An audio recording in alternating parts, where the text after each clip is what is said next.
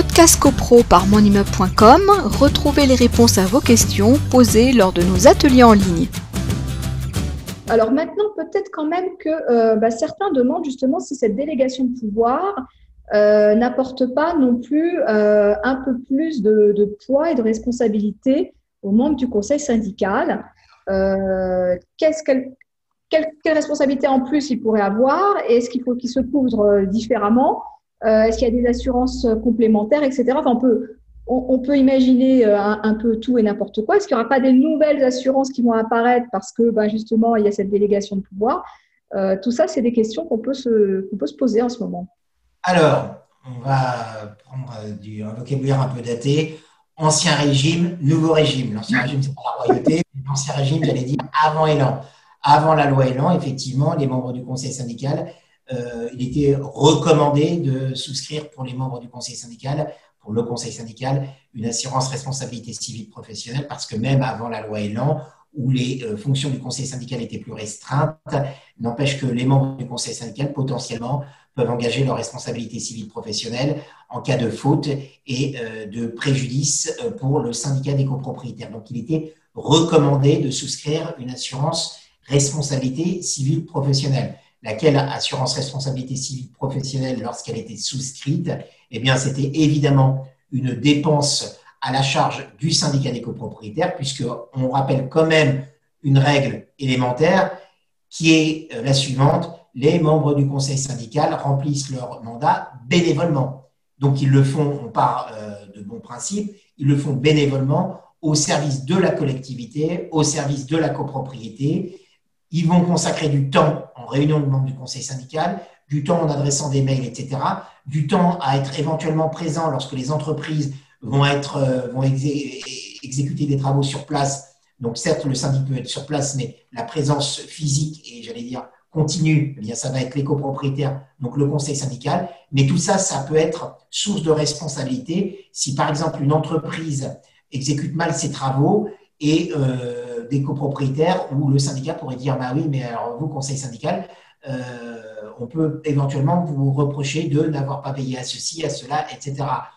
Bon, ça, ça pouvait être le cas.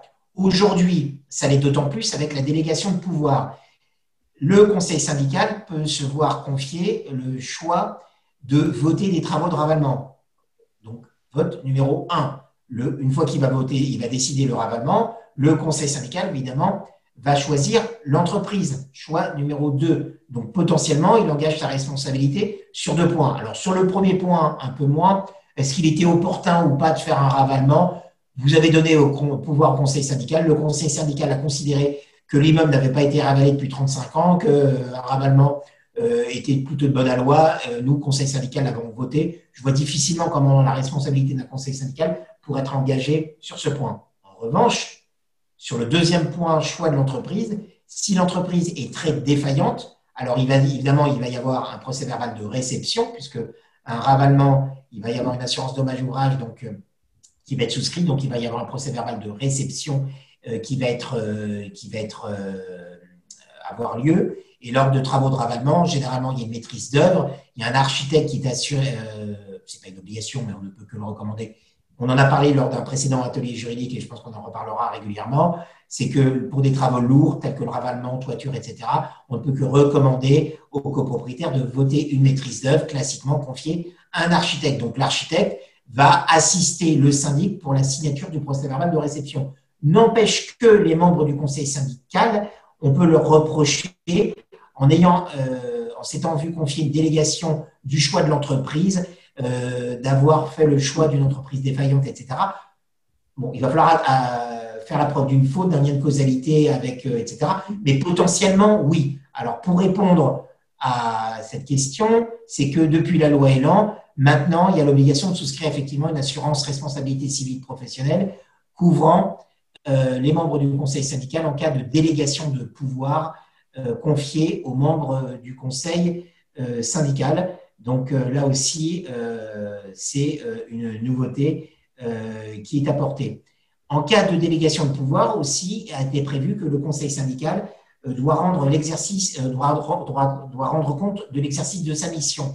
Donc, on ne peut que conseiller aux membres au conseil syndical d'établir un rapport écrit suffisamment à l'avance pour pouvoir être en mesure de l'adresser au syndic. Le conseil syndical participe à l'élaboration de l'ordre du jour, c'est ce que prévoient les textes. Le conseil syndical va remettre au syndic son euh, rapport, particulièrement donc, quand il y a une délégation de pouvoir, mais pas que, c'est sur l'exercice. Et on va demander à ce que le, rapport soit intégré à l'ordre du jour. Ce n'est pas une obligation, mais on ne peut que le recommander, puisque ce, ce rapport, évidemment, va être lu par tous les destinataires des convocations, ceux qui vont assister à l'Assemblée générale physiquement. Je mets un peu entre parenthèses euh, le, principe dérogatoire où tout, tout est dématérialisé. On imagine que notre meilleur ennemi, Covid-19, va mourir de sa belle mort et qu'on va revenir à des assemblées, euh, en tout cas partiellement physiques. Hein. Le, le, principe, c'est que oui, il y aura toujours des assemblées physiques pour l'instant. Donc, on, part de ce principe-là, mais il va y avoir des copropriétaires qui vont pouvoir se faire représenter, qui ne vont pas assister, etc. Ce copropriétaire ou ces copropriétaires vont lire l'ordre du jour. il va y avoir le rapport du conseil syndical, donc c'est important que le conseil euh, syndical. Frédéric, le rapport du conseil syndical, il, y avait déjà un rapport du conseil syndical. Euh, même il me semble que ça pouvait être écrit ou pas écrit mais une obligation euh, de, de, de, présenter les, actions du conseil syndical lors de l'Assemblée générale. Ça, c'était déjà en vigueur. Donc, euh, voilà les, nouveautés qui sont apportées par la loi Elan. Podcast CoPro par monimmeuble.com, retrouvez les réponses à vos questions posées lors de nos ateliers en ligne.